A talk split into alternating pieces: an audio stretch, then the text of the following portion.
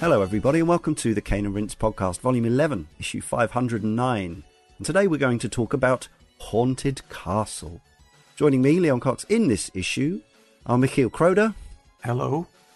I was hoping for one of your trademarked vocal impressions of one of the many blood-curdling screams from this game. Ah, yeah, I've got nothing.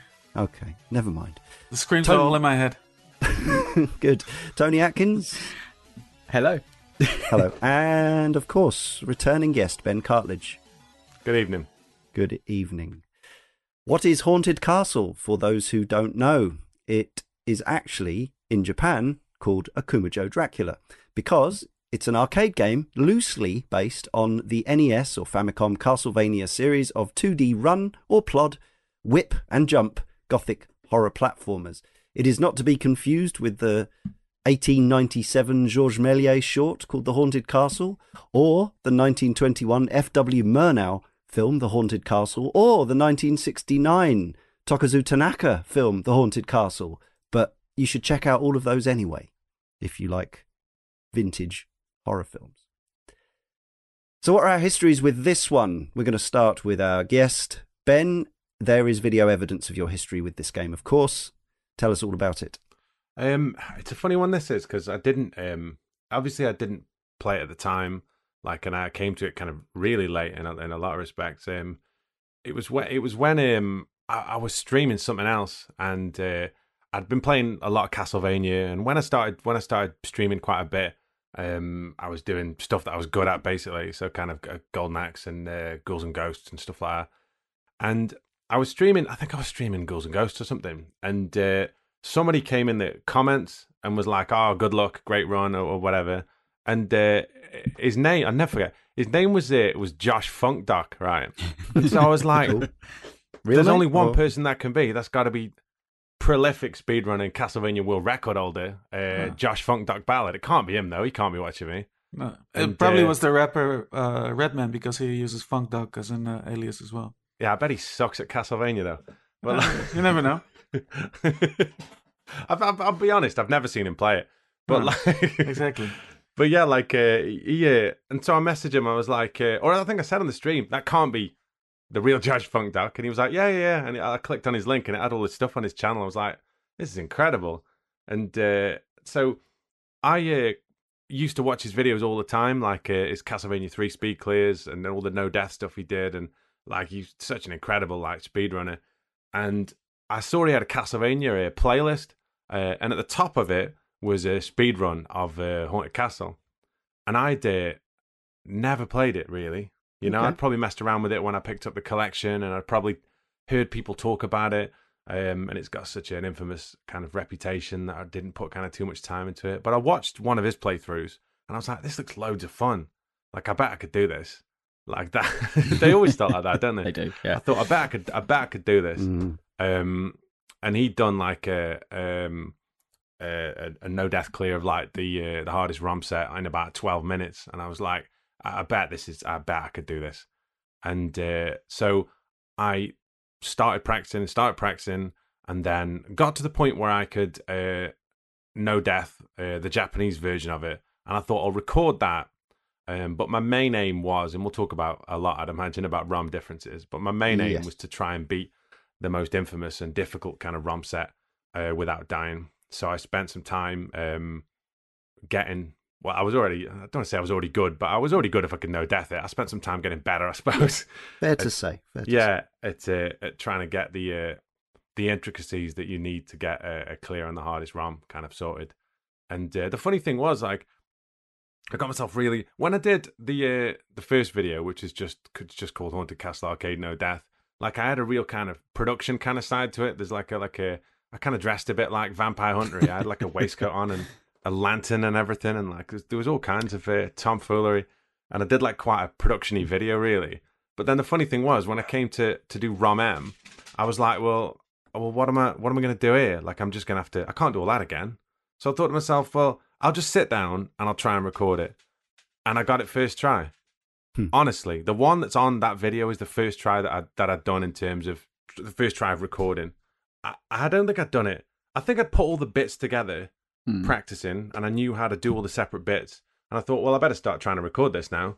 I don't want to practice this without recording it now, because when I do something that's like maybe difficult, I don't want to kind of waste it. It's like if you look at the last couple of Metroid speedruns I did, they haven't got any commentary on because I just had to record everything. Yeah. On the off chance that you end up doing something spectacular and then not recording it.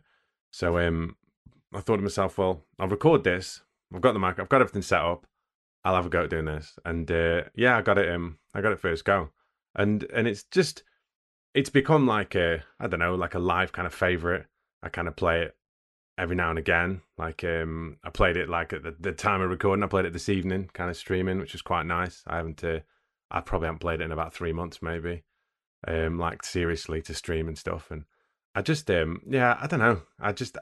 It's one of those things that like I'll probably always defend, and I'll probably always really enjoy playing, you know, just because I think it's like a lot of these, if it's an arcade game from this era that I've spent the time to get good at, I don't know, there's always some kind of innate connection for me. Stockholm Syndrome. I think. Stuff like that. Maybe, although this one was nowhere near as bad as any of the other stuff I've done in terms of difficulty. Yeah. But yeah, I think I'll always have a connection to stuff like this. So to this day, it remains a kind of a, you know what I mean, a live favorite. And obviously, I got when the collection came out on the PS4. Like I played that quite a bit. It was nice to play it on like a big TV, you know, and try different bits and pieces out. But yeah, like I came to it quite late, but I think I played it quite a lot in a shortish kind of space of time. Really, I say, does that for sure? Does that help because it's a relatively short game? Because it being an arcade game, you know, it can be done, I suppose. Yeah, you can do a 20 minute run of it. Yeah. It makes it easier, I suppose, to approach rather than something that's got, you know, a bit more length to it and you having to memorize so much. That's sort of Ben's wheelhouse, really, isn't it? Games that are actually short, but only once you're really good at them.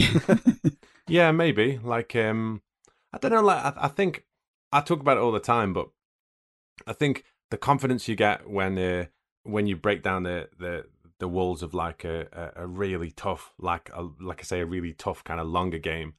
Anything, even stuff that's like probably more difficult, if it's kind of a shorter clear, mentally I can't help but think it can't be that hard, you know. like somebody said to me like, when I was looking at doing Salamander, I was like, it's 15 minutes.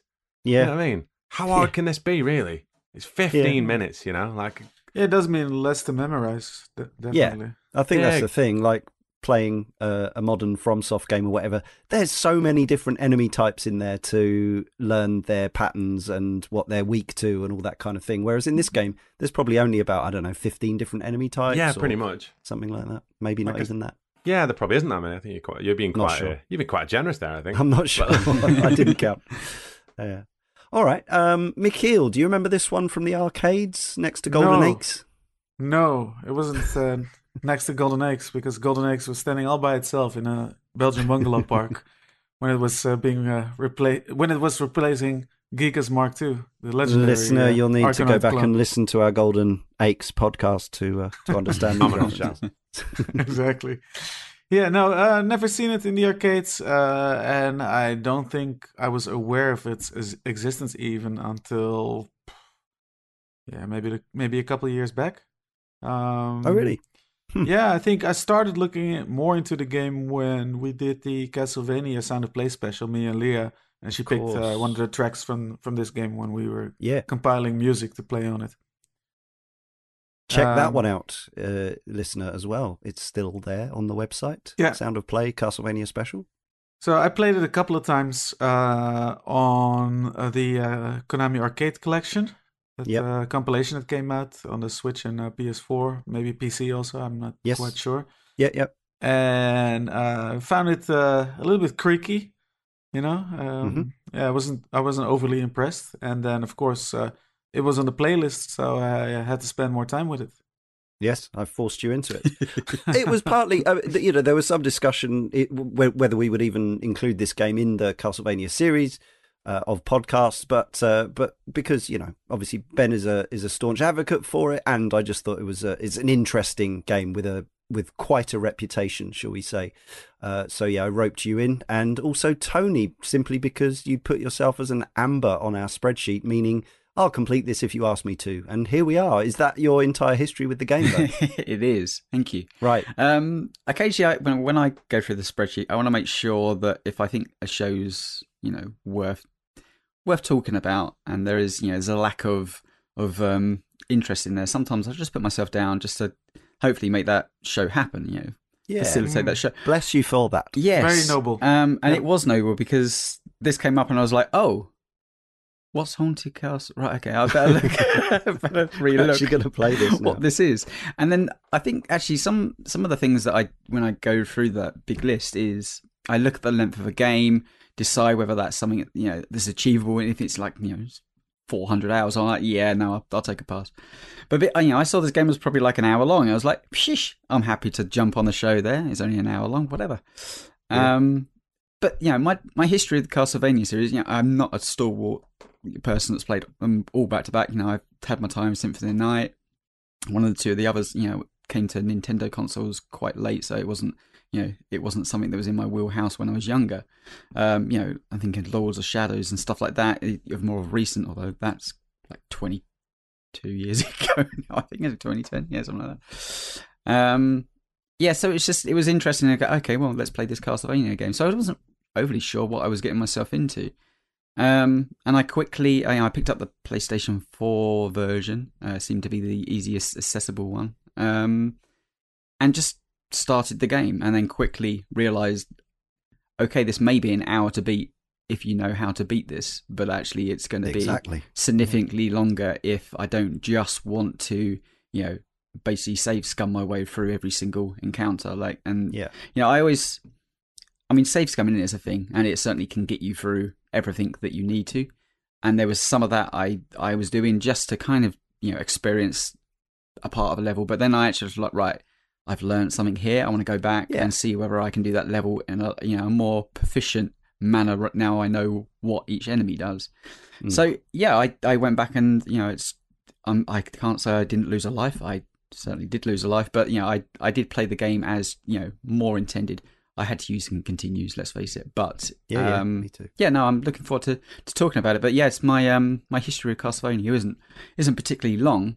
But it was interesting to come back. I haven't played an arcade, like quite an old arcade game like this for a long time. So, you know, it's a good old, you know, remembrance of like, oh yeah, no, this is where we are at this point. So interested to hear more. Yourself? Well, yeah, I do remember this from the arcades. Blimey. There was one particular arcade that I used to frequent a lot. One of the ones I've mentioned on podcasts before, but there was the pier itself, or the Brighton Palace Pier, which was a regular haunt, which had two big arcades on it. There was West Street, which leads up from near there, which had a number of arcades down the side of the road. And then there were two more kind of traditional seaside arcades down under and to the sides of the pier, one to the left and one to the right. And they were perhaps kind of less well funded. I don't know. I mean, I'm sure they made money. Yeah, I know the ones. Sort of old school dingy arcades with pebbles actually kicked in from the beach. Quite dark. Stone floors.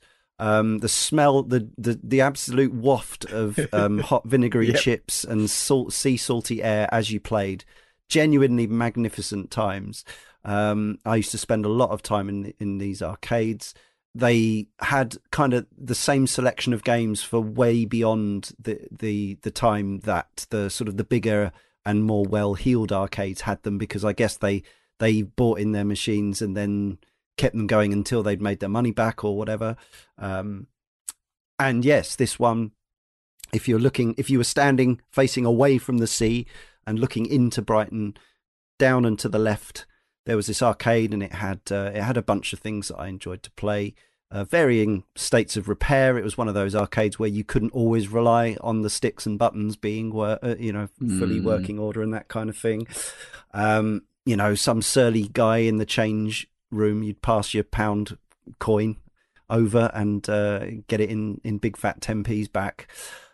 But yeah, this had Haunted Castle, and it also had Konami's Fast Lane next to it, I think it was. And I think I didn't know this at the time, I think some of the staff were even the same on those two machines. I think they were released around the same time, same technology.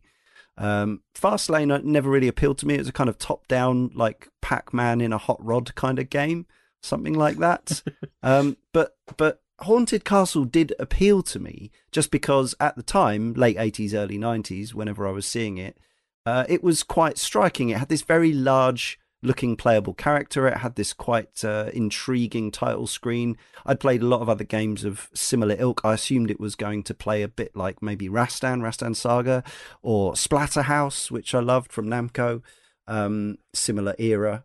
And I definitely put a few 10p's in it. But what would inevitably happen, and I guess this was the European ROM, would be that I would enjoy the first, I don't know, however long it takes to get to the first sub-boss of the game, which is a brick wall, a literal brick wall that throws bricks at you. And I didn't realize back then that actually you can squat and take out all the bricks that come at you. I assumed you had to jump over the low bricks and swat the middle bricks, or vice versa. I can't remember which. And I didn't put in loads and loads of money to work this out. I can't remember if I ever got beyond that wall that's about 30 seconds into the game or whatever. And I also just thought, like, I'd fought these zombies and stuff and, whipping stuff, and it was all horror and gothic. And then it was a wall. I just thought it was the most uninspiring, boring piece of video game. I assume it's meant to be a haunted wall, right? I mean, that's why. It was a haunted wall. The bricks are coming at me. So, yeah, and it kind of put me off the rest of the game, both in terms of the amount of damage that these bricks did. And I was a teenager or whatever. I didn't have unlimited money, so of course any game that kind of annoyed me or bored me within 30 seconds, I was never going to go back to it. So still, you played the actual arcade version. I've played the actual arcade game at least 2 or 3 times, yeah, possibly, thinking this time I'll get past the boring wall. Not sure I ever did. Maybe I got onto things will get good. Maybe I got into the fiery pillars. Could have got to Medusa in 100 bats. Yeah, maybe I got to Medusa. I don't remember, but the wall sticks in my mind as being the thing. And actually, what I remember more than anything is the sound echoing throughout the arcade, the screams and the attract mode. Actually, yeah, you mentioned the that title screen. The title screen where I guess you could call it a cutscene if you wish, but the count comes down and takes your girlfriend. That's actually pretty impressive for the time. That looks. It's really nice. It was striking, yeah. It was obviously thematically incredibly similar to another game that we've spoken about before, Ghouls and Ghosts, which is odd because the home versions, of course, this is the third game in the series. A lot of people, I think, assume that like many Konami series, it started in the arcades and then came home, but actually no.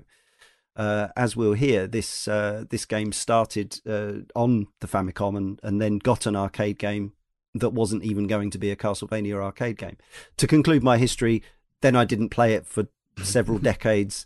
Then I bought the Konami Anniversary Arcade Collection on PS4 and have played it on there. So yeah, Konami made it. Konami obviously published it themselves as arcade manufacturers. The designer and lead artist was indeed Masaki Kukino.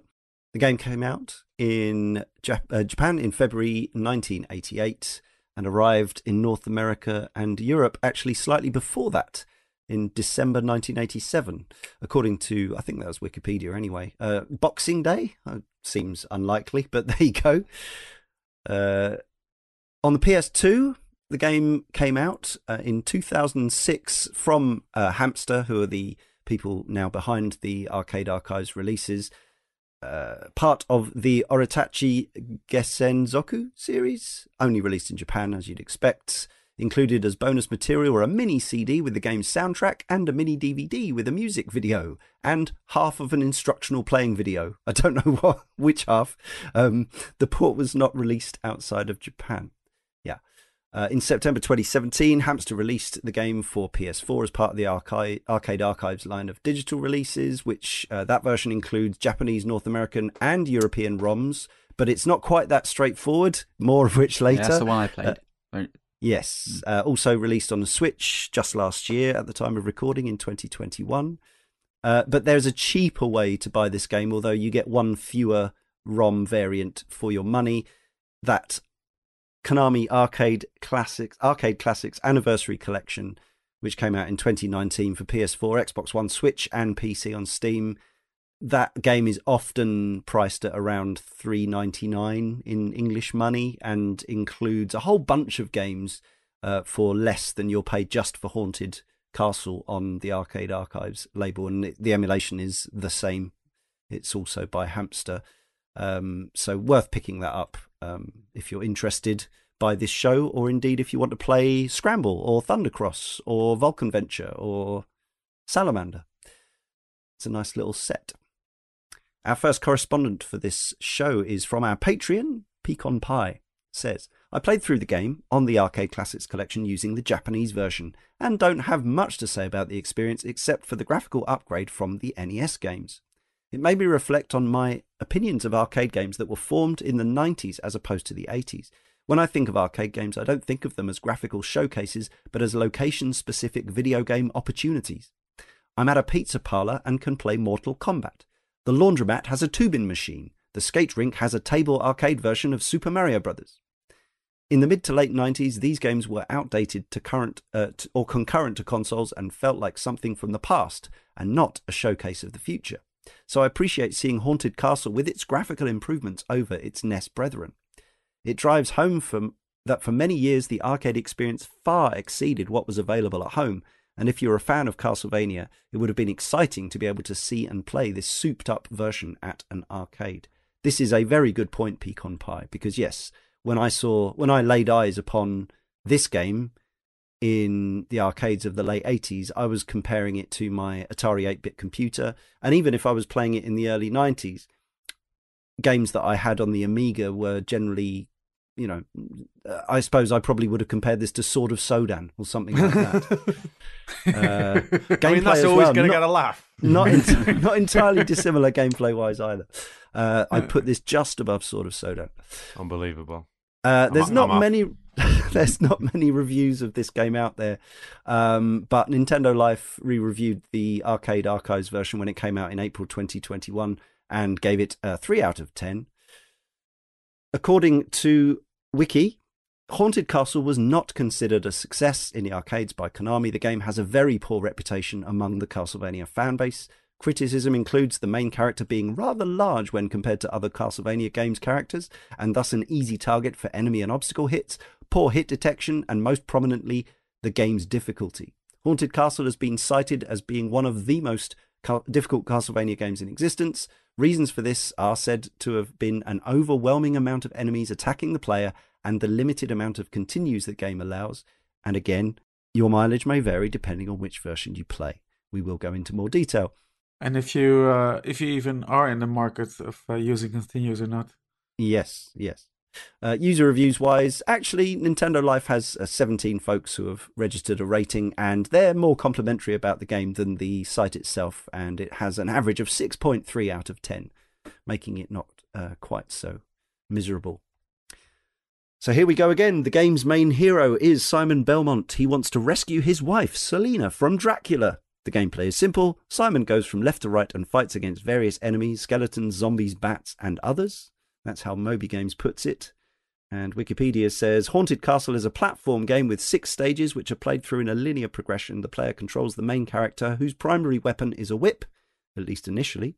He must fight various enemies, which consist partially of skeletons, zombies, mermen, and hunchbacks. Have we covered all the food groups there? Skeletons, zombies, bats, and others.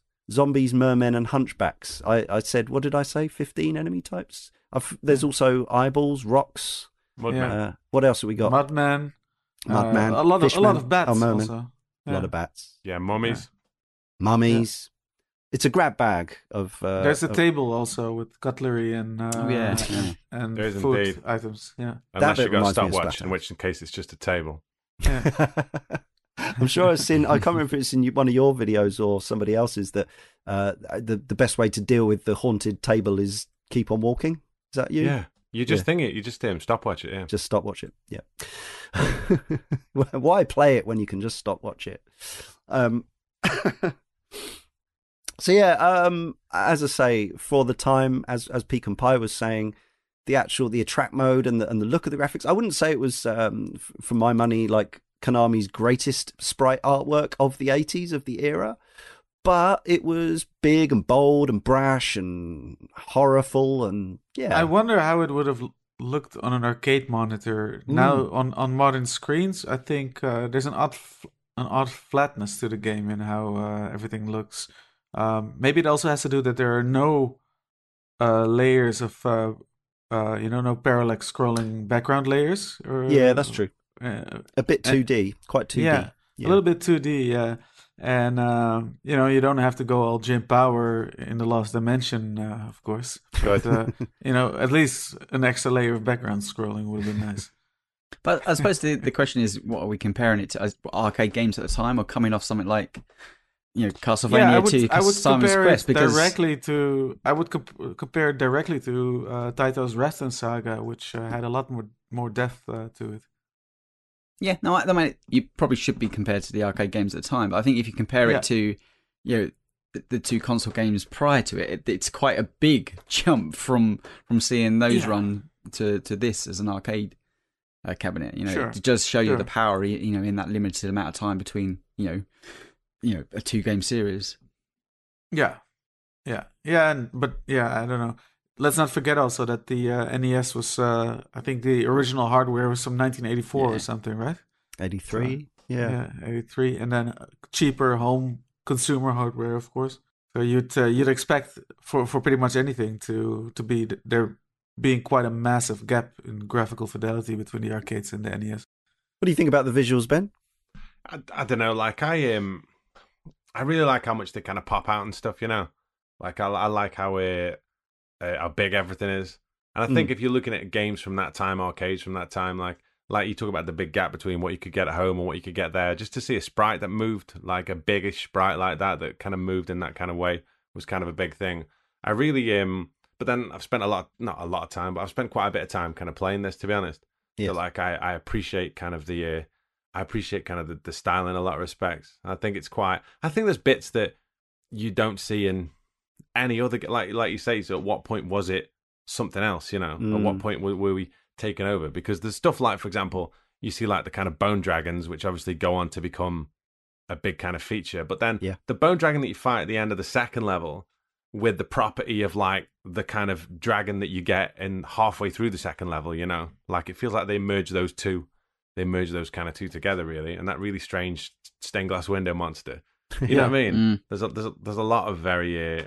Wasn't that out of what was the film that had? Was it Sherlock Holmes Jr. or Young Sherlock? Was that the film that had a stained glass window enemy? It's definitely been done. Yeah, from around that era. I wonder if it was influenced. But that sprite, it's got like a tiny head, isn't it? It's like a pink weird.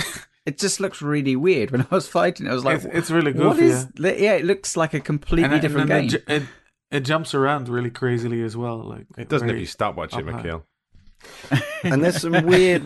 Don't go anywhere. That's the answer to everything. Stop. It lands and gets wrecked. Some weird betrayals of the truncated development time. Like when you kill some enemies, they have a melt away or burn or fade animation. But the big rock monster, the level bizarre. Just ends. I thought the game had glitched on me. Yeah. No, that's just what happens. Because I was playing it today in the train with the sound off, and I thought my game got stuck, yeah. Yeah, I guess they just ran out of time or ROM space to show that monster actually crumbling apart. But you would really think it would be an important reward for the player to, when they've battled their way through how many, is it 4 stages at this point? 5. And this rock monster's quite annoying because it kind of, it's like it ducks away from your attacks. And there's a yeah, okay. you can't stop watching. There's a pattern emerging here. And you haven't got the stopwatch then, anyhow. Yeah, I was going to say you can. You can hold on to it. Can you hold on to it? Yeah. It's hard to avoid picking up some of the items anyway. And you'd think that like after if you were playing a modern game, third-person action game, and it threw a massive rock monster at you, you would expect to be rewarded by some kind of, even if it was brief, some kind of scene of it smashing to pieces, whether it's Monster Hunter or Dark Souls or whatever. This just goes cut to black. next level. Yeah. But funny thing you say also about Sword of Sodan, Leon. Ben was talking about the big sprites, which is definitely cool. The main Simon sprite is nice and chunky. But yeah. I do see that in some weird way. I do see that comparison because of the, you know, both in Sword of Sodan and in this game, they have such awkward walking animations. Yes. You know, I think, I mean, the animation is smooth, but just the posture of the character and the way that Simon walks is just, yeah, it has kind of awkward. It looks like he has food poisoning and/or diarrhea. Yeah, he needs to go to the toilet. He's trying to hold it in. I think the idea is that he walks with his elbow in front of him, right? I think he has his weapon sheathed and then is ready to pull it out at any second. That's what it's supposed to look like. It's this sick filth. Maybe he's anticipating the body shot, mate. You know what I mean? Maybe. You've got to keep your elbows tight. You only got to catch one there and then your elbow goes straight in. You know. How's a bat or a zombie going to give you a body shot? A zombie could easily. It's got hands on it. Here's a question. Same way as everybody else. You'd probably just find the range with the jab and then come inside. And then you get the thing that he has different weapons, right? So you start out with a whip, then when you upgrade it, it becomes a mace, like a ball and chain. And then when you upgrade that again, it becomes a sword. Yeah. And the weird thing is, like, the animation is like a whipping animation because he uses one hand to pull back the whip and then the other hand to fly it forward. And then when you have the sword, it's like he grabs the blade and then does the same sort of whipping animation with it. Visually, I also think this game has shares some DNA with the original Famicom Castlevania that we talked about, in that there is a few areas where it's not that apparent, especially with the lack of parallax scrolling, what's a safe place to stand and what isn't, what's a gap, what's a thing you can stand on and what you can't. And obviously the game being short, it's quick enough to learn, you can try things out, and playing it at home, you're not worried about throwing your precious 10p's away. But again, I think sometimes there's a couple of surfaces where I was like, is that a hole or is that something I can stand on, or is it going to set me on fire? And it depends on the version as well. Like some of the raging water is dangerous to the touch or deadly to the touch in the Western version, but then in the Japanese version you can just get submerged. It just counts as a pit, doesn't it? Yeah. From that visual standpoint, it being an arcade game, I think it owes the player everything it can. This goes against trying to earn money again, but it, because your money is on the line, it does owe the player everything it can to at least make you aware that what you're about to jump on is safe, rather than it crumbling away and somehow it still kills you because you happen to kind of walk into its animation. But I think it also shows that this is a game that was clearly, you know, short of staff and time and had to get pushed out, and it being of the time period, it was what it was. But it's weird playing it now, thinking, okay, if you were putting your money into this machine, you would learn those mistakes as you always do in any game. But it's going to cost you when your money's on the line, money. To learn the mistakes from, you know, necessarily art that didn't quite. Communicate to the player of what's going on, then that can be frustrating. Also, are they bats or are they birds? Because at the start, both. Yeah, okay, that's fine. Because in my head, I was like, well, they got to be. There's two different ones. They've got to be bats because it's Castlevania. But then I was like, at the start, it's definitely birds. They look like birds. There's some corvids, crows or whatever, ravens, and some bats. There's a lot of them. Yeah. Yes. They move differently. Move differently. So the crows will move like in a circular arc, whereas depending on which ROM you're playing. The bats will either go kind of straight with a small up or down, or if you're playing the difficult ROM, or if you're playing the second loop of one of the easier ROMs, then they'll go up and down on a much higher kind of arc, which should be more difficult, right? But is actually, in a lot of respects, easier to kind of dodge them, because when they go straight with not much up or down, you can't jump over them. Yeah. Whereas you can jump over them, you can duck under them. So when they come straight at you, you've basically got to kill them. See, kids, this is how it was even before FromSoft came along. It's actually, I know we all get talking obviously about it, but it is funny. I've been playing this game alongside Elden Ring. Yeah, same. Yeah, and So funny. It is. There's some similarities there that actually have led me.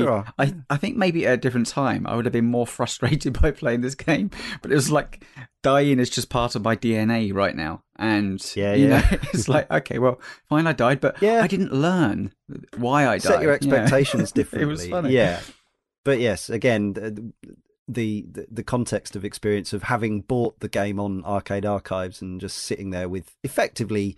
Yeah, obviously none of us has infinite time in any sense, but effectively you've got as much time and credits as you want compared to my experience of trying to play at that wonderfully evocative arcade in the late 80s, early 90s and thinking my mum's given me 10 a quid's worth of 10p's, or I've taken £2 out of my paper round money, which was in the late 80s about £6 a week.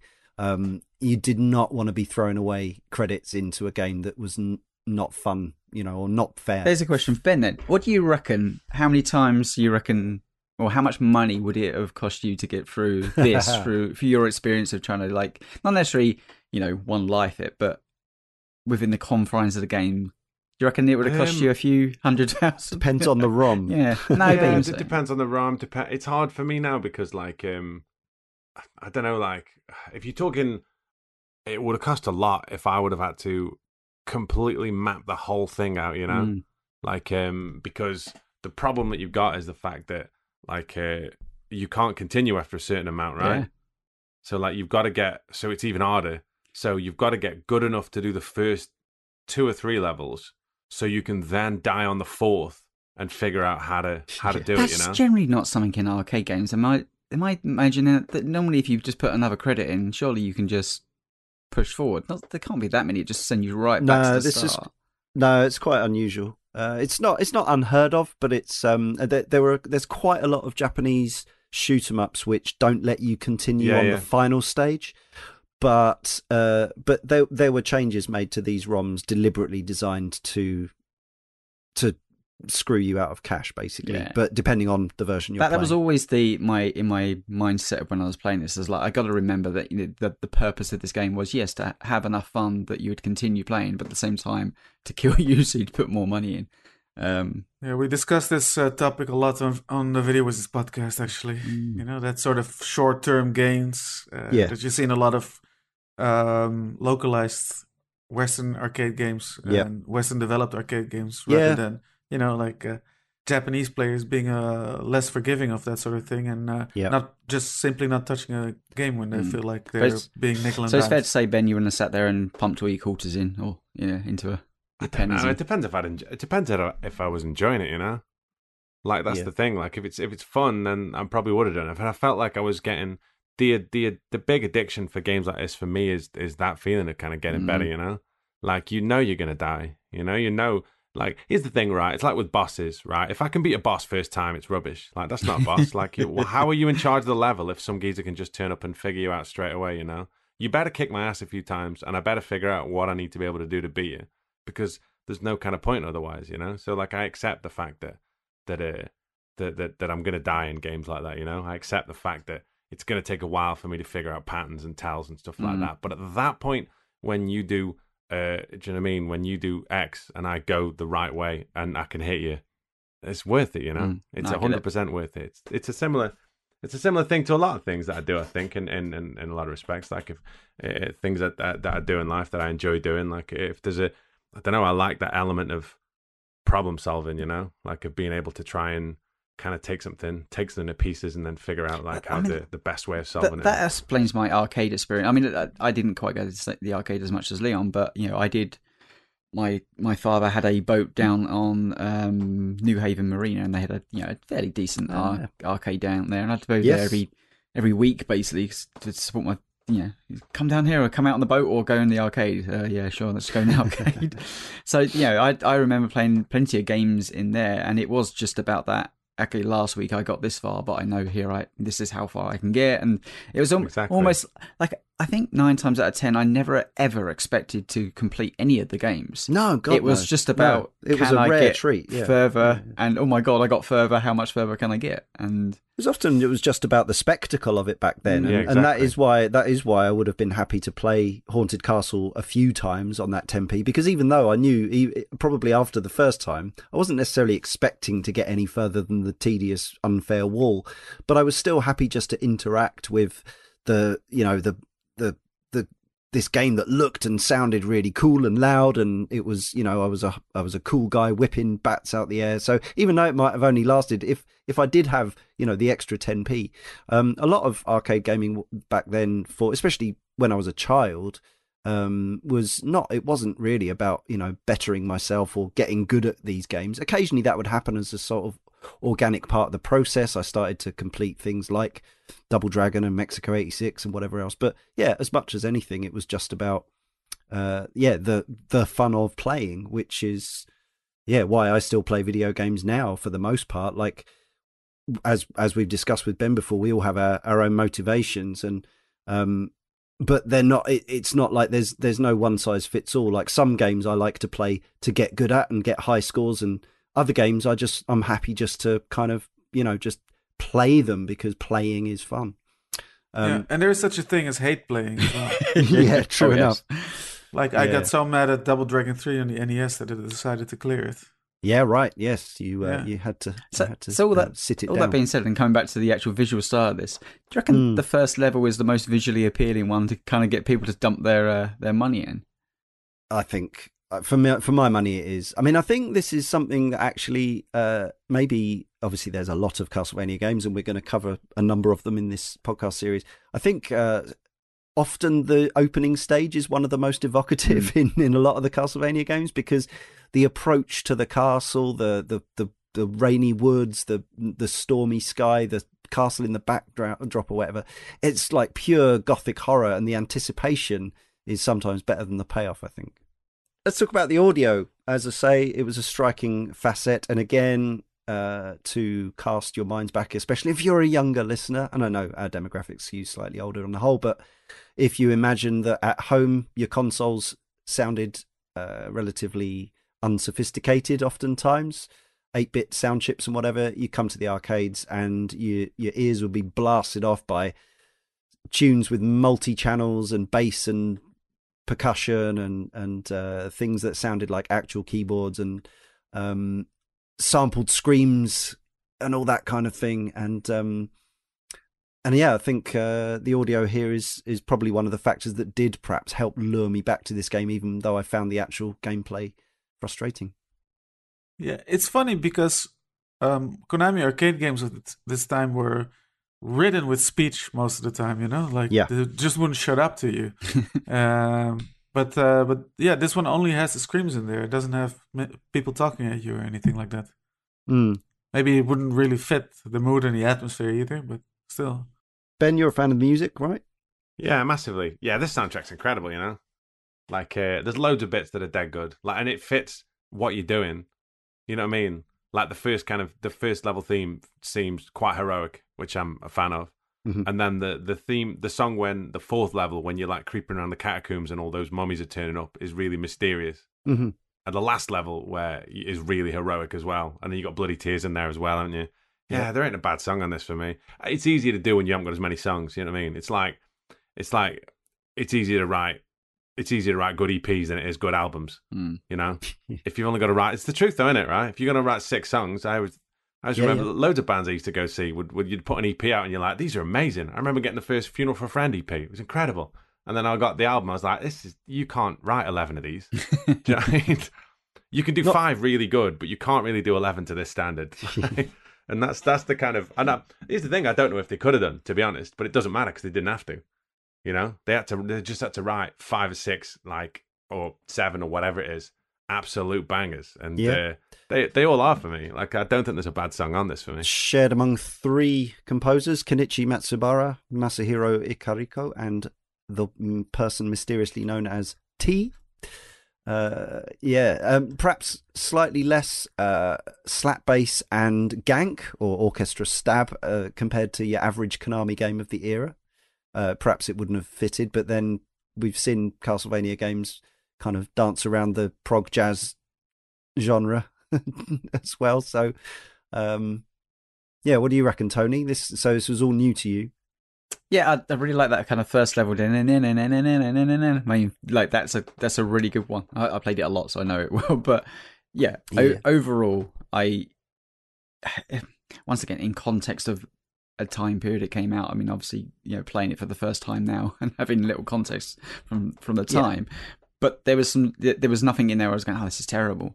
There was music that actually it was pushing me along to what I was doing within the game, and they, you know, they sounded good now. So yeah, as somebody that doesn't have, you know, huge amounts of history of the series, but I was reading up and a lot of people were saying, oh yeah, it's got the main themes in there, so you know, I assume it carries on in that tradition. Right. Well, yes, the soundtrack was composed in part by Kenichi Matsubara, who had previously worked on Castlevania II: Simon's Quest. Go back and listen to that podcast if you haven't already. Several music tracks in Haunted Castle that have been reused in other Castlevania games. Bloody Tears, first heard in the previously released Castlevania II, is used as the theme for Stage 3.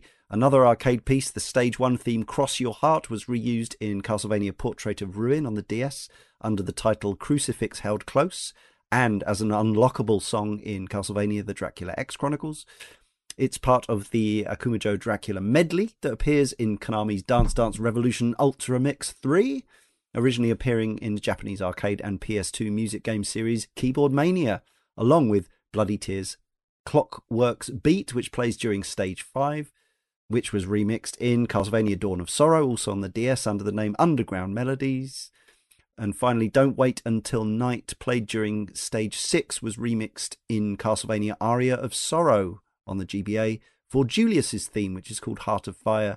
You can play, of course, Aria of Sorrow and the other two GBA games on the even more recently re-released compilation, also by Hamster, of the three GBA games on current, last gen systems and current gen systems. Steve Norman from the forum says, "This is the most unwelcoming game I've ever played, but I really wanted to experience the sights and sounds of Castlevania on arcade hardware and stuck with it for way longer than it deserved. Then the Konami Arcade Anniversary Collection came along with its Japanese version update, and suddenly it was more accessible. And while that doesn't fix its very average Castlevania gameplay, the feast for the senses I always hoped was in there somewhere." So yeah, controlling Simon in this game. We've talked about his walk cycle, his plod animation. There's another game it reminds me of is the Bitmap Brothers Gods, the 1991 Amiga and ST platformer.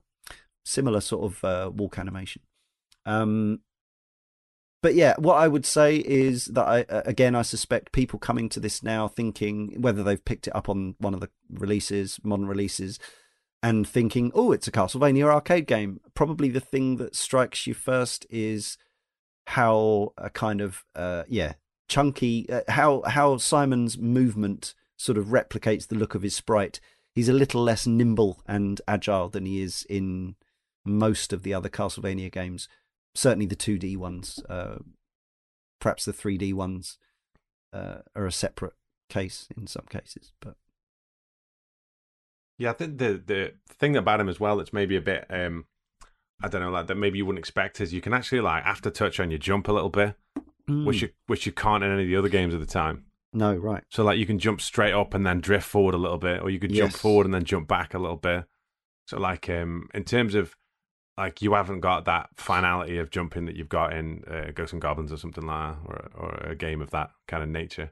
You have got the ability, and that's handy for some of the more platformy bits, especially in the second level where you're jumping on the platforms over the water. Yeah, that's actually a mitigation against some of the frustration that the game is otherwise quite happy to leave you with. Because that's one of the things that people who aren't in love with or brilliant at Ghosts and Goblins and Ghouls and Ghosts really struggle with is the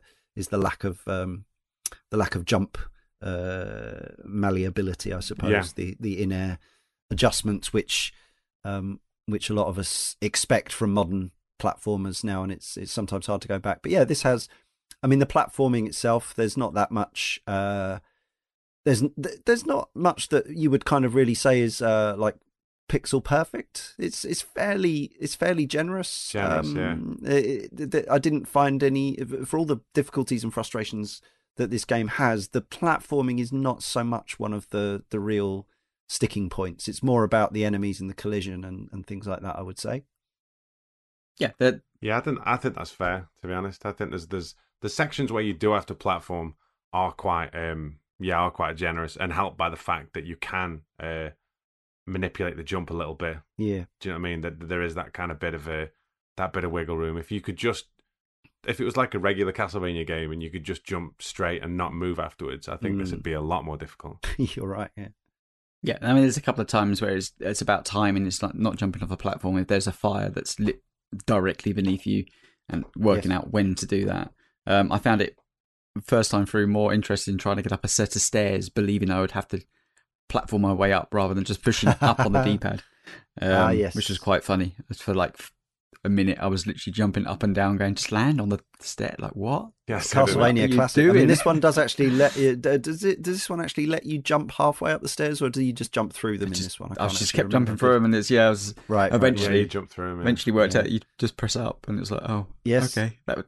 You know, it makes probably more sense just to jump on that, but fine. It's peculiarity of the franchise, actually. That kind of, I mean, it's not the only one that does it, but it's something that is, again, in a modern game, you'd expect to be able to, you'd either manually just walk towards it. It sounds weird, but I feel like it takes you out the world, because if you can jump on every other platform, why can't you jump on the stairs that are halfway up? Because they're stairs. Do not jump on the stairs. But yeah. Michiel, how do you feel about the controls and the locomotion and the platforming? It's all a bit stodgy, isn't it? Is it? I mean, yes. Explain why you would describe it as such. Yeah, it's just, you walk along at a plodding pace, and there's sort of a judderiness to, especially the stair walking. And I don't know. I think it's just the game feels clumsy to me. I think the hitbox being pretty much bigger than the character sprite even is also plays into it.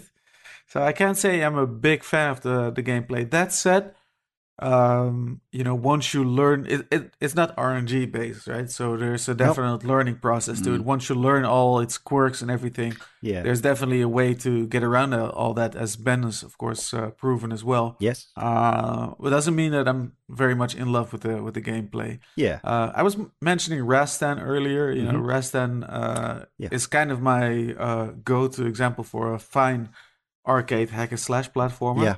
Mm-hmm. I will say this, though, even though it comes nowhere near that, Haunted Castle in the gameplay department is at least better to me than Rastan Saga's follow-up, also known as Nastar, which is a shockingly bad sequel. I've grown to appreciate it at least a little bit more than the sequel to Rastan. Where does Nastar sit on your Sword of Sodanometer? It's still better than Sword of Sodan. Mega Drive or Amiga version?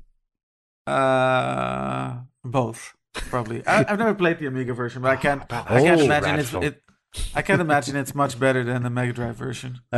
It's different. They reworked it for the Mega Drive. Better or worse is it's like it's like color diarrhea. You prefer? Yeah, exactly. But but I'm trying to think like what would be a different way of approaching, because ultimately the game design here is actually just navigate things coming at you, and remembering patterns pretty much. So I'm trying to think like if the character move any faster, it would probably make some of those a little. Well, no, sometimes I felt like I needed a little bit of a sprint button to move away from something that was coming, and I didn't have time to turn around and hit. But, I don't think they could necessarily have made it too much faster. And, the jump animation's so-so, but, I never died because I was poor at the jumping stuff. So I feel like for the gameplay, the actual idea of the gameplay of what trying to hit things and not be hit. I think the actual movement's fine, even if it feels incredibly stiff, certainly by modern day standards, to move around the environment. In some regards, it actually helps a little bit because you haven't got that kind of inertia movement to actually bring you into something. You stop, it's not too twitchy. Yeah. But there's also very little in the way of improvisation. There is some, but it's a fairly rote. Which is kind of funny when it certainly hasn't rewrote the book in any way, shape, or form, did it? It stuck very very down the road. It's funny that the main character is called Simon because it does feel very much like a game you need to sort of learn its beats from a la Simon Says, you know. But and kind of, because I didn't really enjoy the gameplay that much. I enjoyed it early on, trying to figure things out. I basically played a little bit of Copy Monkey and just watched Ben's walkthroughs and tried to, just shortcut my way through learning the game that way, which is something I don't typically enjoy doing. I enjoy learning a game myself, but being that I didn't really enjoy the act of playing, you know. Yeah, let somebody else do the learning for you. Yeah, exactly. Yeah, I would say if there's one thing game design philosophy that it has, that or one trick or tactic that you have to use more than any other to get through this game, and this is based on watching Ben and also playing it myself, is hitting things and then backing off. Like backing off a bit is kind of one of the essentials of this game, because either things don't die on the first hit, or they die and then they come back to life, or they spit out. The Mudmen are a good example of that. Yeah. That's a funny thing where I deviated from Ben's tactics. Mm-hmm. I pretty much figured out after many tries, okay, it's actually just better just to hop over them. You can just hop over them. Or there's no advantage to killing them. It's a choice of tactics. Depends what ROM you're playing. Yeah, in the Japanese ROM. I don't know which variation of the Japanese ROM I was playing, because they're very similar, to be honest, in the collection. But in the Japanese ROM, I just walk forward towards the Mudmen and hop over them, and then be on my merry way. Yeah, the problem is if you're playing the infamous one, then each Mudman takes 8 damage, which is half your health. Right. Sheesh. But are they moving faster or anything? Because I could pretty much hop over them flawlessly. I never got damaged when I figured that out. Yeah, I'm not sure, to be honest with you, but maybe a bat spawn gets in the way. But, yeah, well, that's the thing. There is more, and it's like we always say with the tougher stuff. It's like it's a mitigation of risk, right? Mm. Yeah. Do you know what I mean? Like if I know, I'll tell you. Once you learn the Mudman jump, it's a cinch. I never got into trouble with them afterwards. That's decent. Let's get into those differences. We've teased it long enough. Some of the sort of common criticisms, I actually found this is a reference that I've never used before in the history of the 500 and whatever Cane and Rinse podcasts. It is and simply because I found it had an entry on there, this is the Crappy Games Wiki, which Haunted Castle, I'm sorry to say, has an entry on. And so these are some of the points, and I'm sure these will that are made as why this game qualifies for the Crappy Games Wiki. And hopefully some of these will lead us into talking more about the nuances, the difficulty and the balance between the various versions. There's also the dip switches to consider, which I think there's only a couple of options with that, aren't there? Nothing too major. But yeah, there's 5 ROMs, effectively, 2 Japanese, 2 US, and 1 European. Crappy Games Wiki says, and this will obviously... some of these are ROM-specific, some of them aren't. Sprites are large and clunky, giving little room for the player to maneuver and dodge incoming attacks. It doesn't help the fact that Simon moves very slowly. Fair enough, I would say. Mm-hmm.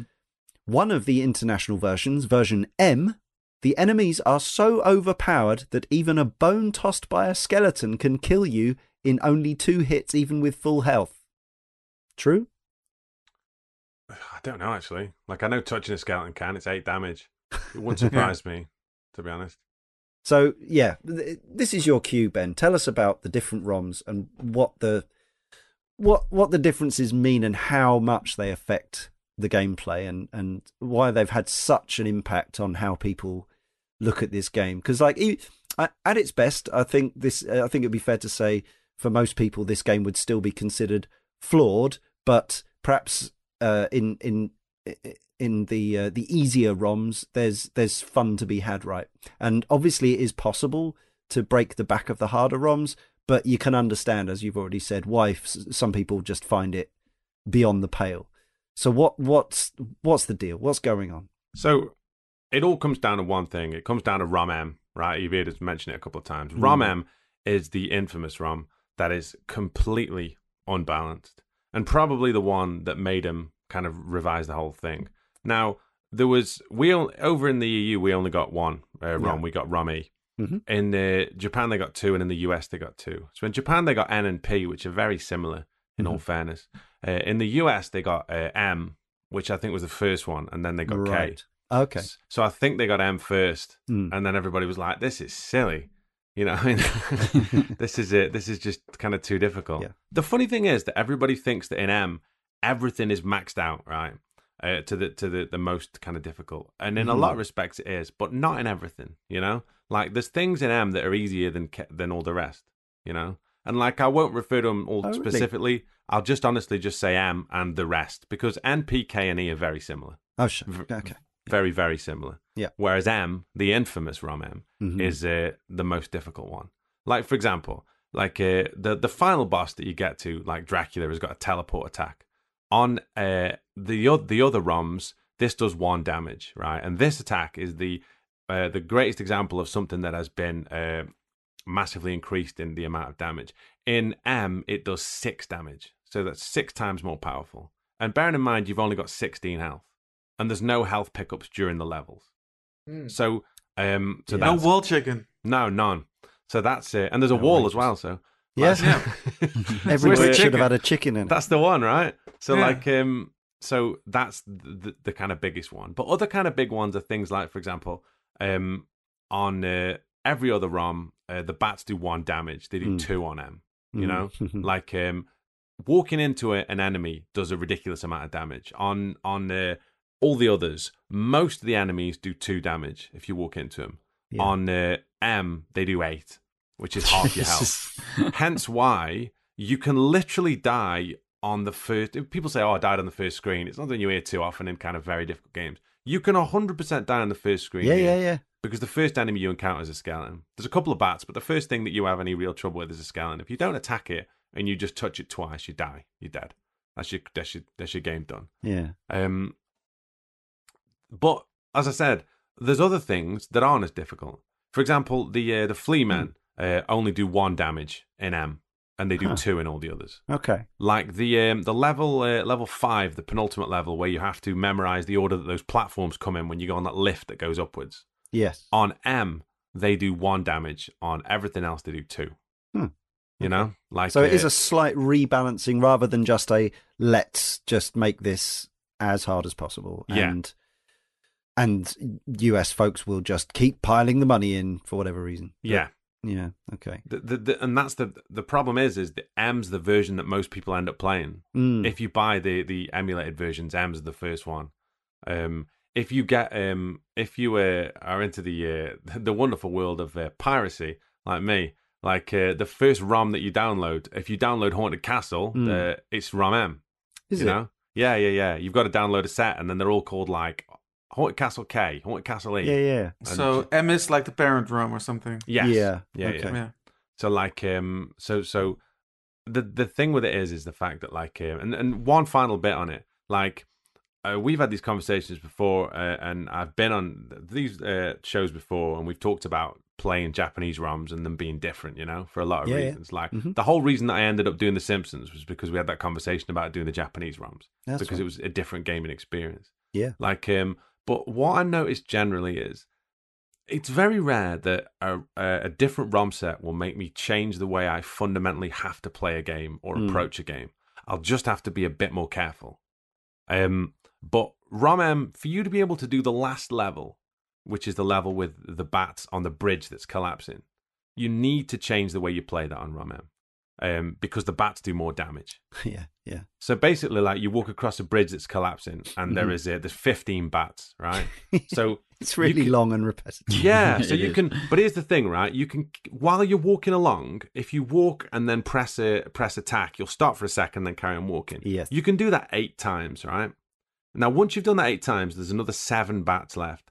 Now, you can walk into them, take 7 hits worth of damage, and then when you get to, providing you're on full health, when you get to Dracula, you'll have 9 health and you'll waste him. He's not very difficult. No. But the problem is with Ramem is all those take double damage, or the bats do double damage. So you first and foremost, like, you can't just walk through all of them because you die halfway through. Okay? You can't walk and hit, like, walk and hit 8 of them and then do the last 7, because that'll leave you with 2 health. And Dracula's first teleport, unless you're incredibly lucky, always hits. And that's now 6 damage instead of 1.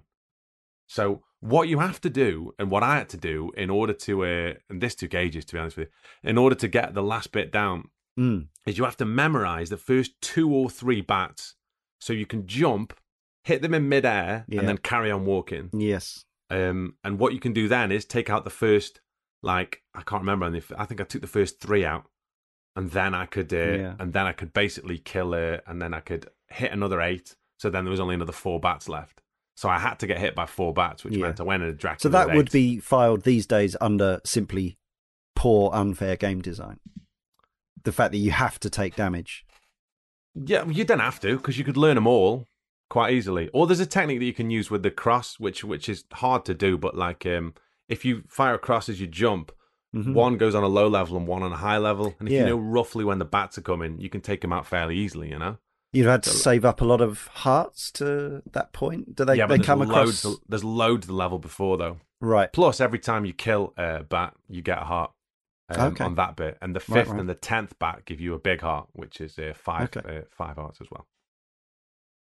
So is it possible to beat the game without taking any damage at all, theoretically? Yes. Wow. Okay. Fair enough. Yeah. I've never seen it, but it is kind of possible. It's possible to, obviously, and we'll talk about, like, there's multiple loops, you know? Obviously, like, it's just gets, it like, it's funny because, like, all the other ROMs get more like M when you play the second loop. The damage doesn't change. Well, that makes sense. Yeah, of course it does. A traditional Konami thing in particular, to have a massively up-ramped difficulty on loop 2. Like I say, the damage doesn't change, but there's just more stuff. Yeah, there's more stuff. Like I think I've got to level 5 before loop 2, world 5. So the last one before the the one before. I think I died on the Frankenstein, or just before the Frankenstein. So that's like right near. And I think if I could have, provided the bat stuff wasn't too different, which I don't see how it could have been on the last level, I probably could have 2-looped that. But like, it's just, it's as we talked about when we did the Castlevania NES show. Like the second loop of that is just bats everywhere, and that's the thing with the second loop of this. Like, there's just so many more bats, and you find that the bats on the other ROMs behave like the ones on M, so they do massive big swooping arcs. And there really isn't a lot of room to manoeuvre because your hitbox is so big. It's a horizontal oriented screen game. Yeah. So there's not much leeway for getting out the way of stuff. And again, so yes, theoretically you can learn it all, but as Crappy Games Wiki says for the next one, enemies are often positioned to knock you down into the many bottomless pits. True, it's a common frustration in other Castlevania games, but in this version it's even worse. Yeah, well, like I say, if you're playing M, then that's instant death. So amazing. That is annoying. Whereas if you're playing the Japanese versions, and I think K&E as well, to be honest, it just takes a big chunk of your health and like a Zelda hole. Yeah, it takes you back to a checkpoint. And just it takes, but you keep your weapon that you've got, and you keep your power up. Yeah, thank goodness for that. Yeah, it's kind of quite fair. I think I had one on the one I streamed this evening. I think I got another thing we'll talk about when we get to it is the fact that you can run faster than the screen scrolls. So I had a bit where I got up the stairs and jumped too early, and the screen hadn't scrolled all the way up, and like I hit my head on the top of the screen and then fell into the pit because I didn't have the space to like properly. I also, with the downward scrolling, I think I jumped into a pit too early. Yeah, yeah. And I was on the floor. My character was off screen, past the bottom of the screen, getting hit by a mummy and that sort of thing. It's it's pretty janky in lots of places. There's also that there's a weird thing where I think it's like stage one or whatever it says in the bottom corner on the first level, and it actually goes behind the sprites of the grass as you move across. Yeah, it does. Yeah, yeah. It's really weird. Peculiar quirk. Even the UI goes behind scenery. Yeah, that's exactly what it's saying, yeah. Yeah. Yeah. It's like instead of parallax scrolling, that's what they had for immersion. Crappy Games Wiki continues, the game, again, probably ROM dependent, is a shameless attempt to milk the player for more money because you're only allowed to use a limited number of credits per game and only a single life per credit. Credits can either be used as lives, extra health, or to play the game with full health, in which case you must beat the whole game in one life. That depends on the ROM, right? Yeah. Yeah. The funny thing with it is like, once you kind of get, there's a few kind of clutch points where you'll find that like a lot of times you'll kind of die, or a lot of times once you learn about a few things that you've got to do, and they're very kind of simple really, like you said about the thing about walking back, that saves you so much health. Yeah, especially in the level with all the mummies, because the problem with them is they come out of those they randomly come out of those coffins, don't they? Fire something out of their ankle. That's the thing. So if you walk close enough to spawn and then walk back, and then turn around and duck, like they can't fire, and you'll be able to hit them in time to kill the thing they fire and to kill them. Whereas if you're too close, you'll either get hit by them, which on ROM M is 8 damage, I think, or you'll get hit by the projectile, which I think's 6 on M. So that's why I got loads of runs where I got to there before I figured out the whole walk up, back up. Do you know what I mean? Like take your time, like find your distance kind of thing. I'd get there loads of times and be like, how am I supposed to do this? Like I spawn them and then they kill me straight away. And then I was like, hang on, I need to work something out. Yeah, and the bosses are weird in that there's this game that is extremely challenging in the sense that even if you get good like Ben has, you've had to learn it and take a lot of damage through stuff happening that you weren't able to predict or whatever, or being knocked down holes, whatever. But then you get to the bosses, and in many cases it's they're quite quick to take down, with especially with using a stopwatch or whatever's available to you at the time. Yeah. And again, it's interesting. Stop hammer time. It's all in our minds at the moment, because virtually everyone on my friends list on the consoles is playing Elden Ring. But it is quite funny thinking about the comparisons between the highest rated game of the 2020s versus one of the lowest rated games of the 1980s, and how many similarities there are in terms of is it cool to cheese a boss? Is it okay? Is that actually fun? Or would you actually rather have enjoyed something that was more, required more knowledge and experience and execution? It seems like an odd, I don't know if these bosses were meant to be just like, here's something fun to look at to finish the level, or certainly the rock monster took me more practice and effort than some of the others. For instance, Dracula's final form, which is it's easy, yeah. Which is just ludicrously straightforward. Which is the golem is the most annoying for sure. Even just trying to hit it, I wasn't sure where I was supposed to hit it for a long time either. Yeah, sometimes you seem like to be hitting it, and then all of a sudden, nothing happens, and then randomly you think you're hitting it in the same spot, and then it starts flashing. Same, yeah. You need a certain amount of energy to do that, because, and that's the thing. Whereas it is possible to do this game without getting hit, the problem is that depending on where you are, the golem can fire that kind of burst of rocks at you, and if it's at a certain height, it's unavoidable. Exactly, but it's random. That's the thing. You can duck it, and you can jump over. Yeah, or maybe not unavoidable, but incredibly difficult to avoid. You know what I mean? Because I remember famously, I was streaming one, and I was it fired the one at the top height, and I remember jumping it, and I only remember it because it got time stamped. But I couldn't do that. I can't reliably do that. You know what I mean? Yeah. The thing with the golem is you need to lure it into doing one attack pattern, and when it does one attack pattern, it's dead easy. But it's random as to the path that it takes to get to you, you know? You need to stand... The problem is you need to stand quite close to it so it moves in. And then when it moves in, you stand in between the two pillars. And instead of doing the rock attack, it'll do like a hammer fist attack where it tries to hit you with its fist. But like if you're far enough back, it'll still think it can hit you, but it won't be able to. So it'll just stand there repeatedly trying to hit the floor. And then you'll just butcher it, you know? Like Cheese that boss. Is it doesn't taste... Is it possible to actually beat the game without upgrading your weapons, or do you actually need certain upgrades to get past certain bits? Otherwise, it's complete doomed. No, you can do it. You could do the whole thing with just the whip if you wanted to, but it's just everything would take loads longer. So, I mean, you might even run out of time. I don't know. Oh, yeah. Time limit. I hadn't mentioned that, of course, being an arcade game of the era. It got me once versus the Golem as well, the time limit. Oh, really? Wow. Yeah. Hmm. How important are the sub-weapons in this particular Castlevania? Are they fun? Anyone have any thoughts on the sub-weapons? Normally quite a significant part. We've still got that slightly unusual thing which confused me back in the day. I think this was probably the first Castlevania game I ever played, but I didn't know it was a Castlevania game because it was called Haunted Castle. And so this was the first time I came across the thing of collecting hearts. Why isn't it filling my health? God, it took me a while to work that out. I was like, just I know what are these hearts doing? Surely Castlevania classic. Yeah, because you don't get a sub weapon till halfway through that. You're nearly at the end of the first level, do you? Yeah, you get the bombs. You get the bombs like there just before you fight the the Medusa, right? Mm-hmm. And so you don't actually, but you can still pick hearts up at that point. But then you later learn or find out that obviously that collecting as many hearts as you can becomes central to getting good players, really. I learned it from you, watching your videos. Yeah, the end of the... That's the only way to keep your health topped up. Exactly, game, yeah. So that's why, so for example, like on the first level, for example, like the best way to get the most energy is to wait till you've got the two skeletons on the bridge on at once, because if you kill them both at the same time, they'll both drop bombs, which is 10 hearts. Because if you pick another weapon up, it gives you an extra 5 hearts to do it.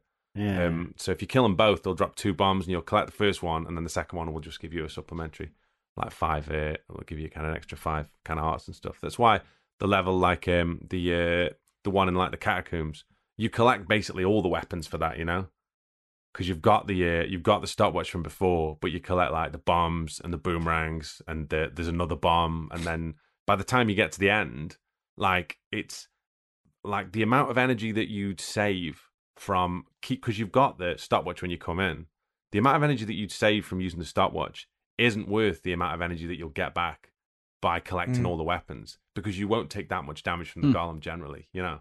And if you do all the weapon swapping, you'll get to the end of the golem fight with about 25 hearts. Do you know what I mean?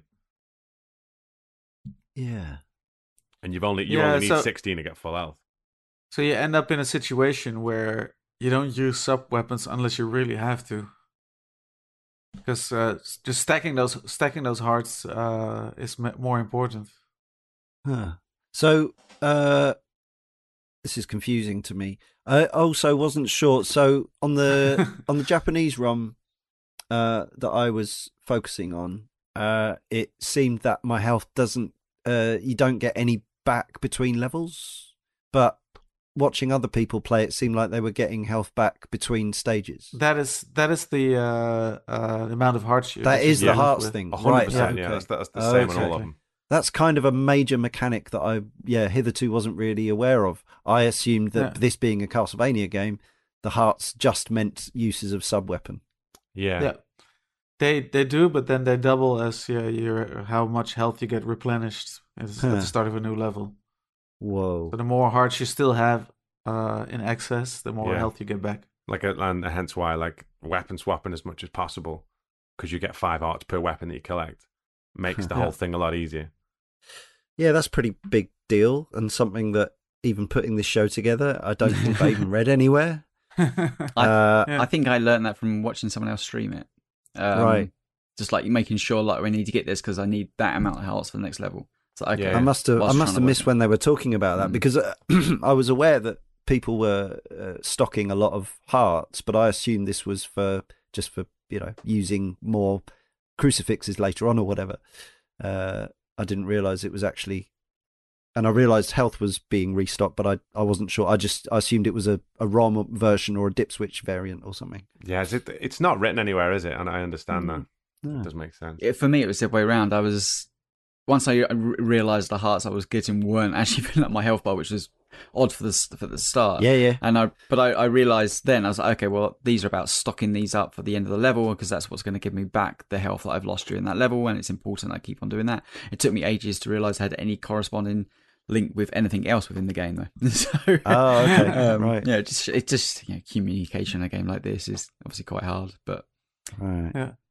There's no tooltips and there's no tutorial phase. No. No, there's a operator manual that you can find online, scanned in as a PDF, but I don't think even that tells you more about the PCB layouts and soldering requirements rather than little things like which you don't want to be doing. Yeah, fascinating, right? And this is why sometimes even the games that don't necessarily have the best reputation are sometimes the most interesting to talk about. However, our friend Alex79, regular correspondent from our forum, also a Patreon supporter, has played this game and falls into the not very keen camp. Alex says, inspired by the recent Castlevania shows, I decided to have a run-through of Haunted Castle via the Arcade Classics collection on Switch. Konami are playing pretty fast and loose with the word classics here, because this game is about as much fun as intrusive anal surgery. Oof. And worst of all, you don't even get a game over screen, just a shot of Belmont and his lady watching a castle disappear, then back to the start. I assume it means when you complete it screen. Yeah. The game feels cheap to play, the flea men enemies are beyond annoying, and the final stage is just walking left for about 3 minutes and nothing else apart from the boss.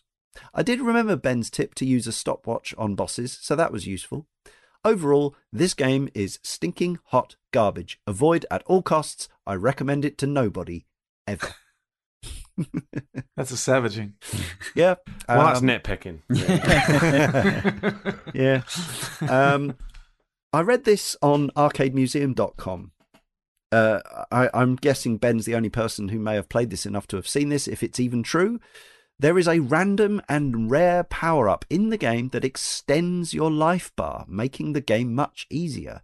The way to obtain this power-up is easy. Do nothing, and just hope that you are lucky enough that the CPU grants you this extra energy. This could actually be a bug. No idea. No. Never seen it. No. Arcademuseum.com, normally a reliable resource, but somebody could maybe be trolling. Maybe Funk Duck has seen it. He's not there long enough, mate. He's done in 13 minutes, bless him. Yeah, he's an animal. And yeah, this comes back to the is it specific to the MROM or is it both US ROMs that have the limited amount of continue options? The Japanese ROM you can continue late into the game, right? But yeah. Is it just M or is it both US ROMs? I'm not sure, actually, to be honest. Right, okay. You really are asking the wrong person. Three. Well, of course, yeah. 3 credit classics. But yes, it actually limits, as we said earlier, you can actually, in some versions, you even get your continues limited. So even if you've bought the game on a re-release and you're playing that particular version, you still don't get to just credit. So I'm trying to work out which version I played then. Mm. So I played the PS4, was it the Hamster release, just on its own. Which ROM? The US. So do they include M or do they include the other one? I don't know. I just pressed click play. There's the choice of free. Yeah. I'm just going to play the US one. It seems the one to play. It's just a region choice that you don't know exactly what ROM. Yeah, it doesn't break it down. I can tell you specifically. I can tell you in that one when I'm trying to do it legitimately without save scumming it, I hit a continue screen 3 times and it then took me back to start of the game. There you go. Which makes me believe probably it's either M or K. Normally with these things like if there's 2 ROMs in the same region, normally the second ROM is just like a patch version of the previous one, but it sometimes is a rebalance. What I would say is just as a general piece of advice, although this is not absolute and this is not always going to be the right thing to do, but if you've got a Japanese version of an arcade game and you have the option to play the Japanese ROM, because normally it's, I mean, it, not always, because it might have been revised sensibly for the other regions, but more often than not, as Michiel's spoken about many times, there were different attitudes to what an arcade game could and should be in Japan compared to what the way they were sold as kind of effectively off in many cases like just money making devices in US and Europe. And yes, in this case, if you have the Hamster version, played the Japanese ROM. Well, for sure. I need to time travel and tell Tony that. Yeah. And fix my mistakes. Which probably explains why I was hitting my head against it, well, against a brick wall almost. Yeah, but you still got through it, right? I did, but like I mean, congrats to Ben, because that's some good doing to do that. But for me, I found myself I completed the game once through just, you know, hitting an enemy, working out the pattern, save scum in, good. I would work that one out, move on, do that, do the same thing, and then, you know, working my way through the game. Like there's a legitimacy to that in some degree, because you get to see absolutely the whole game and, you know, have practicing it laid down to you. And then once I'd completed the game, well, I tried just normally the first few times and failed completely. Yeah. Then save scum. But then I actually, once I understood the mechanics, I think I got to stage 3. Yeah, level 3, halfway through level 3 before dying, just trying to do it legitimately, which I was actually really quite proud of, because you know, from my initial attempts, you know, I was dying, you know, very, very quickly in the first area. Definitely so. In the American version as well. Yeah. So yeah, for sure. But there is that sense when you're talking about gameplay here. It's like, this isn't a game that I would particularly recommend to somebody just to pick up and play. Like, oh, go and play Haunted Castle. It's classic. Like, it's clearly not. Like, it has issues, and some of that would be obviously from its development cycle, and the fact that it is there to take your money. But there is definitely something there about learning patterns that, you know, obviously is inherent with gaming throughout. And I, you know, once again, you know, playing a FromSoft game at the moment, like, that's the kind of wheelhouse it deals in. But even this, there is definitely something about, okay, well, it's not a bullet hell. It's not like some bullet hells where it's just like, I don't even understand how to navigate my way through this screen. There's just too much going on. Like, there is, you know, set patterns to the birds and the bats, which were my, you know, Achilles heel half the time, and actually learning to back up and do stuff. So the pace is not exactly rapid. It's not at all, is it? It's really like, it is quite sluggish, and but it doesn't feel like it's sluggish in the way that, you know, I can't hit anything. It's just about knowing the position you need to stand to hit stuff. So I did take some enjoyment in it, but I wouldn't say I particularly loved the game. It was frustrating at times. I was glad there was an ability to save scum my way through to see the end. But, you know, I can also see the fascination with trying to do it in just one life, and when people go, "Oh, it's terrible," I know I've been there myself, playing through some what people would class as bad games, and actually taking a fair bit of joy in it. So I can almost see it from Ben's point of view. Like, you put enough time into it, you can kind of you know, rinse something out. I was jokingly talking about Stockholm syndrome, but I know you've been there many times. And that's sort of part of the appeal of achievement hunting. Oh God, yes. And the difference is that achievements, you get an actual little digital trinket to say that you've done it, whereas Ben doesn't. But really, it's the same kind of. It is. I mean, I've done experience in many ways. Ridiculous stuff. Some of the stuff you've Ben gets, of course, good reactions on his live streams. Yeah, yeah, exactly. He gets video material and content to upload. Yeah, 100%. Which is in many ways. Maybe even better. Even more tangible. Yeah, for sure. Yeah, I'll let Ben take the floor here. I just get, you know, sadness when I look at it. Yeah. No, I'm not even suggesting that one is better than the other. I'm saying we all, as again, we all have our own motivations. Yeah, but actually, the process is not so dissimilar. And it's not always about playing the funnest game. It's sometimes about the kind of the challenge that a particular set of mechanics. Seems to set off the machine. Yeah, I mean, but you say with this game in particular, even from the outset, like, this game is designed to basically punish you. So, you know, it's not like it's hiding anything. It's not like especially the version you play. Yeah, but it's not a sheep in wolf's clothing. It's like, you know, a wolf in sheep clothing even. You know, it's there, and it's there to take your money. I guess you probably know that going into it. So, you know, the fact that, you know, Ben's gone through it and done it legitimately, I think. You know, I admiration there. I know you hear it enough, but you know there's real admiration there because that is actually kind of almost beating the system in some regards. Yeah, yeah, beating the machine. Mm. Just out of curiosity, I notice that, and I don't know why, but the first boss in the game, the level is officially known as Graveyard, and the boss is not Medusa; it is Wicked Mermaid. Amazing. Yeah, I don't know why. That's a misnomer. Yeah, the later bosses, kind of the names are pretty much Ron Seal, as are the levels: Cave, Skeleton Snake, Banquet Room, Stained Glass Warrior, amazing, Basement and Caves, Golem, Clock Tower, Frankenstein, actually Frankenstein's monster, of course, is the traditional mistake, and finally Vampire's Room, which is Dracula, who, yeah, funnily enough, he inhabits. He's in his room. He is in his room. His mum told him to go to his room. Yeah, after having to somehow get across that bridge. Exactly. Taking too many hits. What is up with the Brit? I know this. I obviously learned that you had to jump a lot to stay ahead of the bridge. It's what a weird gameplay element. It's just like it's so different from everything else you've experienced up until that point. And obviously, the bat being hit by the bats is you stop, you hit, thus you lose ground, thus the bridge catches up to you and kills you anyway. The fact that they're. You've read the fact that that's an element that they added in, and they were quite proud that they added that kind of element into it. But I look at it and go, it feels like a completely different game. It's such a classic thing for movies and fantasy and whatever else. The running along a thing that's the longest bridge in the world.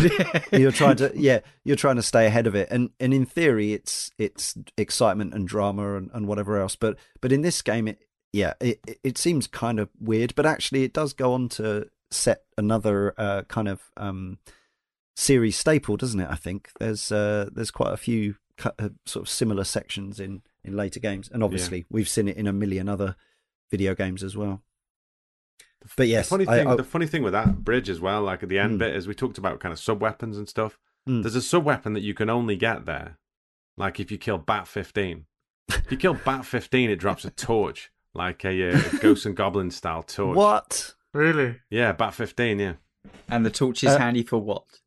Rubbish. Well, you can use it to beat like Dracula when his face is on the floor, but it's not as good as the cross, you know. Yeah. So no, you've got to...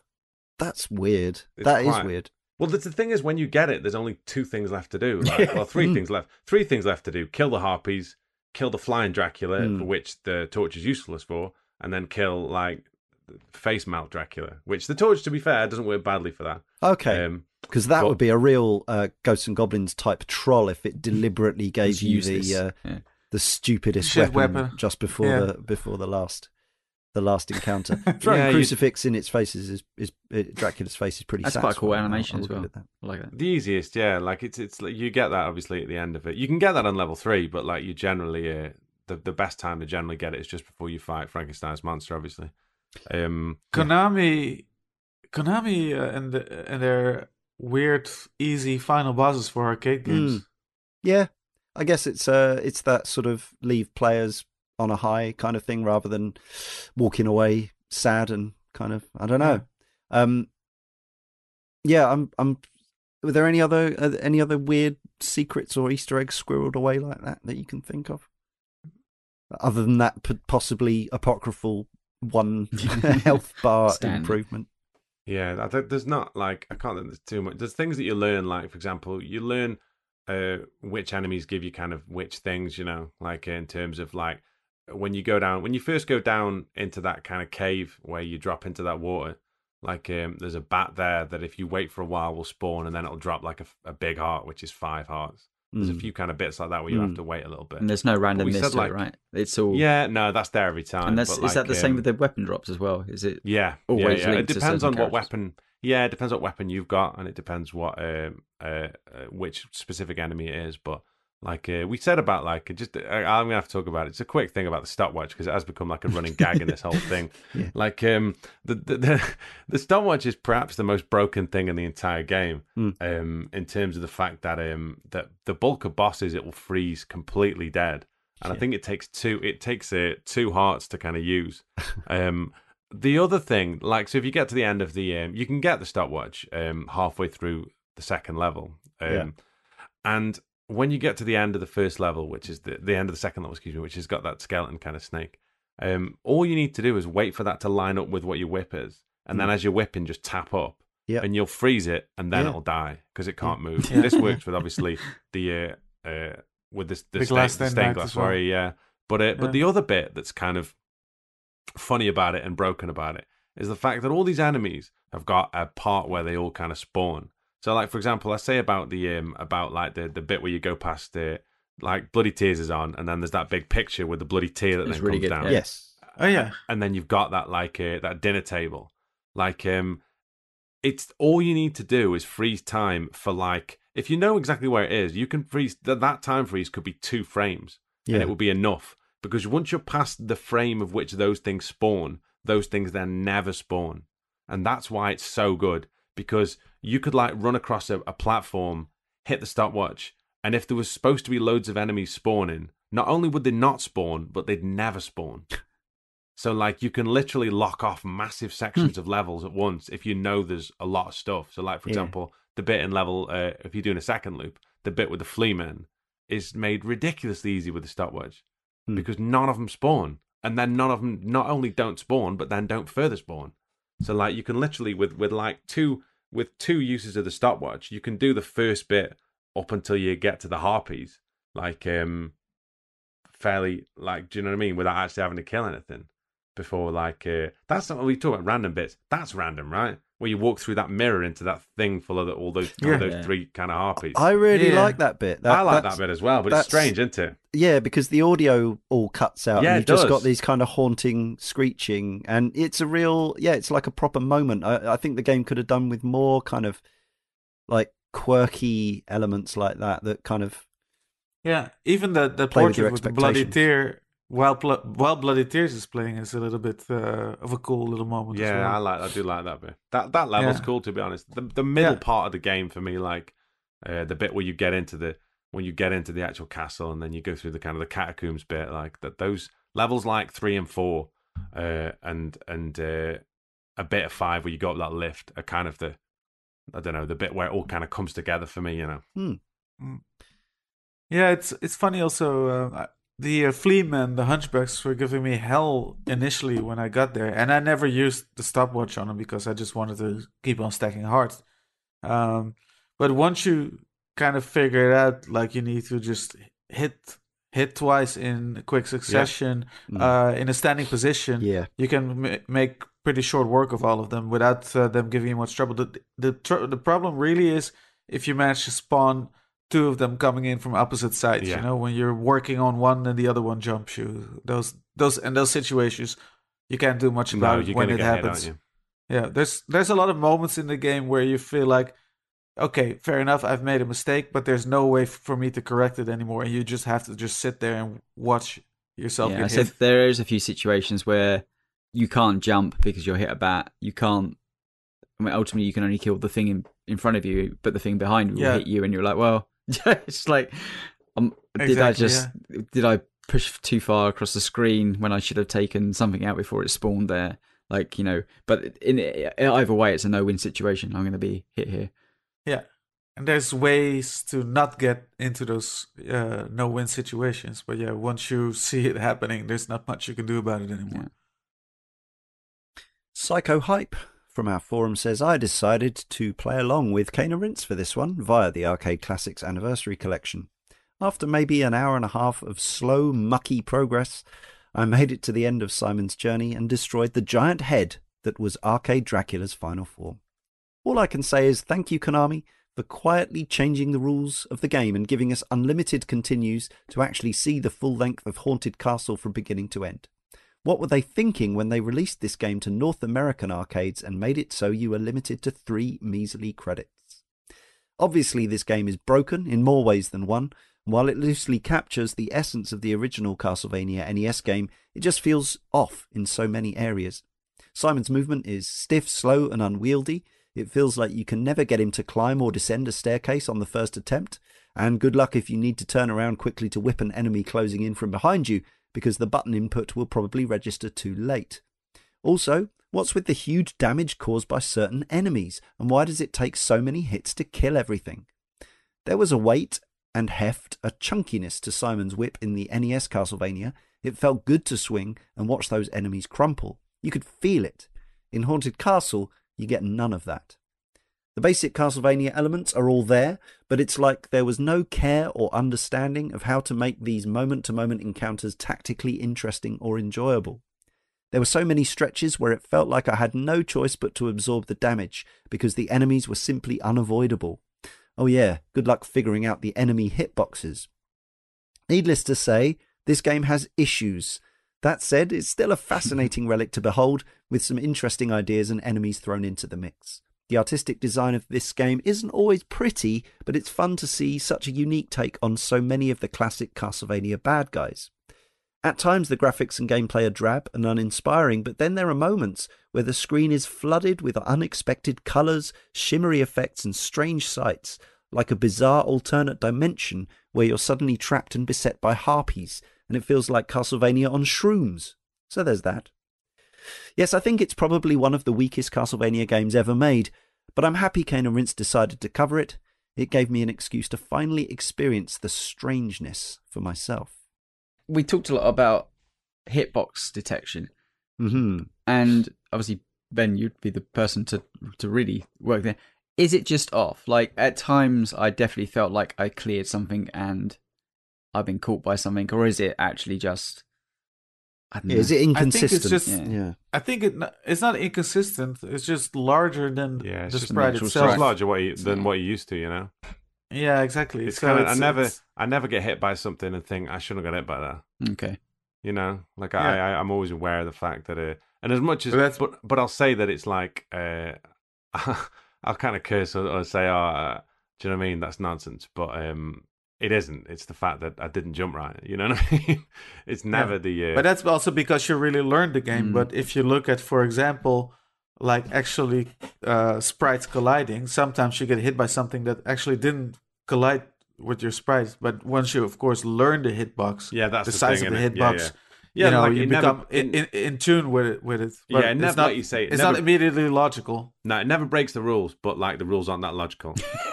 You know what I mean? That's the thing. That's it. You have to learn what the rules are, and then you're fine. Mm. You know? Exactly. Yeah. I think we've nailed it. I think what they actually... I mean, the hitbox probably is slightly bigger, but I think because you're quite a big character, and the maneuverability of room around certain jumps to land something near, you know, make sure you got to hit it just in time. You know, there isn't a lot of time between those decisions. So maybe just... There was also a part during the Golem boss fight where I seemed to get hit by nothing at points, but maybe that was him slamming his fist down on the floor or something? Hmm. Where just you being on the floor at that moment causes damage? I had no idea. I thought the hitbox on the whatever it is, the lump of bricks or whatever he throws across the screen, I thought maybe the hitbox of that tails out the back of it somewhat. It does. Yeah. A little bit, but it was almost off screen, and I was standing in the front and something randomly... invisibly hit me. Happened a couple of times. Excellent stuff. Everyone loves that, right? Yeah. Character building. Big fan. Being gaslit by your video games. Right. We also have a few 3-word reviews. Quite a few people have played this game, I guess, in recent times because of its relatively high availability. Follow us on social media at Cane and Rinse, of course. Ben, start with you. Atik Bhagwan says, from humble beginnings. Billy Cupid says, a miserable little pile. Bat TZMZO says, lovely clunky garbage. Peak 37 point or PT? What do you reckon, point? A legacy begins. Ephemeral Enigma says, funniest walk cycle. And Minimal Waxwing says, absolutely tremendous soundtrack. So there we go. I wonder if Atik Bhagwan and Peak 37 Point think if this is the first game in the series. Yeah, that's why I mentioned at the top of the show that I think that's a commonly held belief because especially probably in maybe I don't know where those folks are from, but in Europe especially where the NES wasn't, or I say Europe, the UK in particular, where the NES wasn't that big of a deal and possibly didn't even arrive until like 1990 or something like that. So it's quite possible. I think, as I say, I think Haunted Castle was my first exposure to Castlevania, even though I didn't know it was. And of course, so many games like Contra and Gradius started their life in the arcades and then went to Famicom and NES. That it feels logical. Yeah, exactly. Yeah. So yes, if you are labouring under that misapprehension, we have been Mythbusters for you. Well, let's summarise this interesting entry into the Castlevania series. This is the third of our ongoing series of podcasts. We've got one more scheduled for this year, all being well, which is another entry which isn't that well spoken of generally, Castlevania the Adventure on the Game Boy. We're also going to cover the now sadly unavailable WiiWare game that was a sort of... I don't know, what would you call it? A reimagining, I suppose. Yeah. Anyway, we'll come back with that later this year. Yeah. Oh yeah, I love those M2 WiiWare games. Anyway, but for now, we're just thinking about Akumajo Dracula Arcade, Haunted Castle. And Tony, let's start with you. Yeah, so for just walking into it with little knowledge what I was walking into, it was tricky. I think there's no denying that it's not an easy game. Even though it's a short game, it's not an easy game just to jump into. I think some prior knowledge to what you're getting on into would be handy. Interesting, obviously, to see not necessarily the legacy begins, but an early one in the series, and probably the best looking one at that time in the series.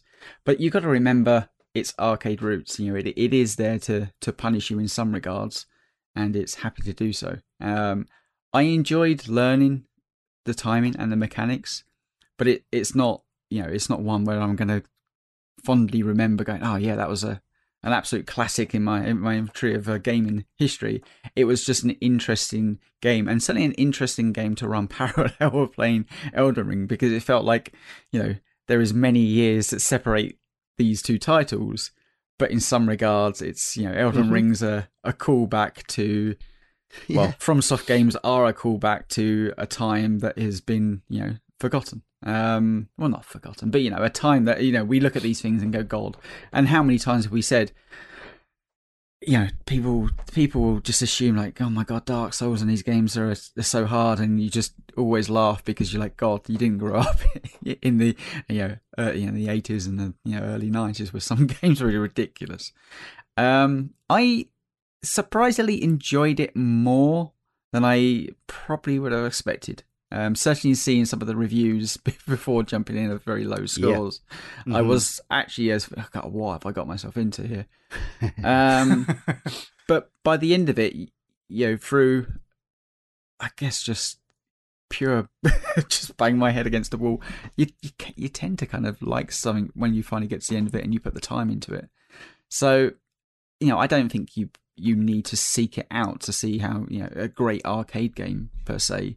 But I think if you're interested in the series, the Castlevania series, and you haven't tried it, there's plenty of means to get your way to the end without, just feeling terrible about yourself. So, but I also appreciate the effort that Ben has put into actually master some of the elements of it, because, that's quite impressive. So yeah, in the end, I enjoyed it. I didn't love it.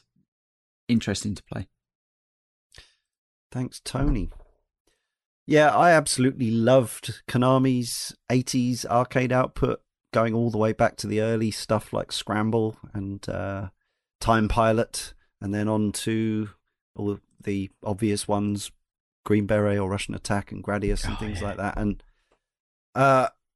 this one, as I say, I gave it a few goes. It got a few 10p's in that particular arcade back in the day, but I did not fall in love with it, but obviously I hadn't really given it long enough at that point to have a fully formed opinion of it. But having come back to it now on PS4, playing it on this one, I bought a PS5 for, of course, to play 1988 Konami arcade game on a PS4 release.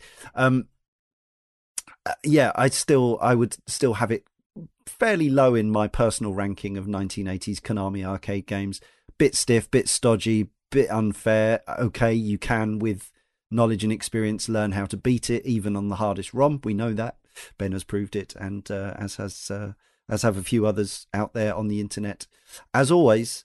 But that doesn't mean that it's a game that I would particularly enjoy to have to spend the rest of my life playing. But yeah, it's, you know, it's above Sword of Sodan in my personal list of games with large, heavy barbarians plodding to the right and hacking at things.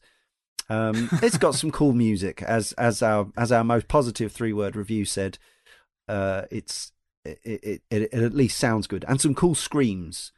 But yeah, I think given that it is often it's available on that pack that we've referred to many times, a digital download, often available for literally a handful of coins, and it comes with a bunch of other games, nearly all of which I prefer to this one. But you may as well try out. You may as well give it a go, give it a whirl on that compilation, because, you know, history, right? Michiel. Damning with faint praise, better than Sword of Sodan. That is something. Yeah.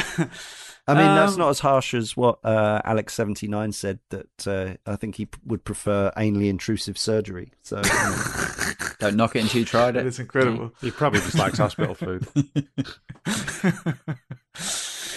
So, yeah, I mean, Konami in the 80s and 90s were often seemed just infallible, right? Like the standard of quality of their arcade games and many of their home games was just yeah, upper echelon stuff. So something like Haunted Castle and Gradius 3 reminds us that no, they weren't infallible. You know, they had their missteps again. Like both games kind of plagued with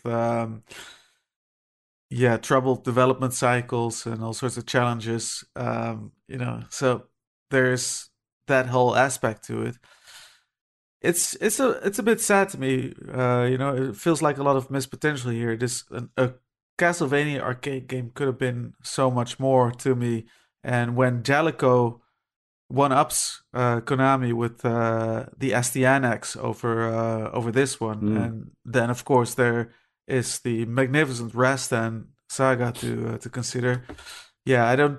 You know, I played the individual parts of Haunted Castle, and I enjoyed learning it for a little bit, you know, like learning the stages, because there is that element of enjoyment to it. Yeah, I would, you know, there would be a lot of other arcade games in this sort of genre that I would be rather be investing my time into if I would have that time at the moment. Ben. But that's of course my personal take on it.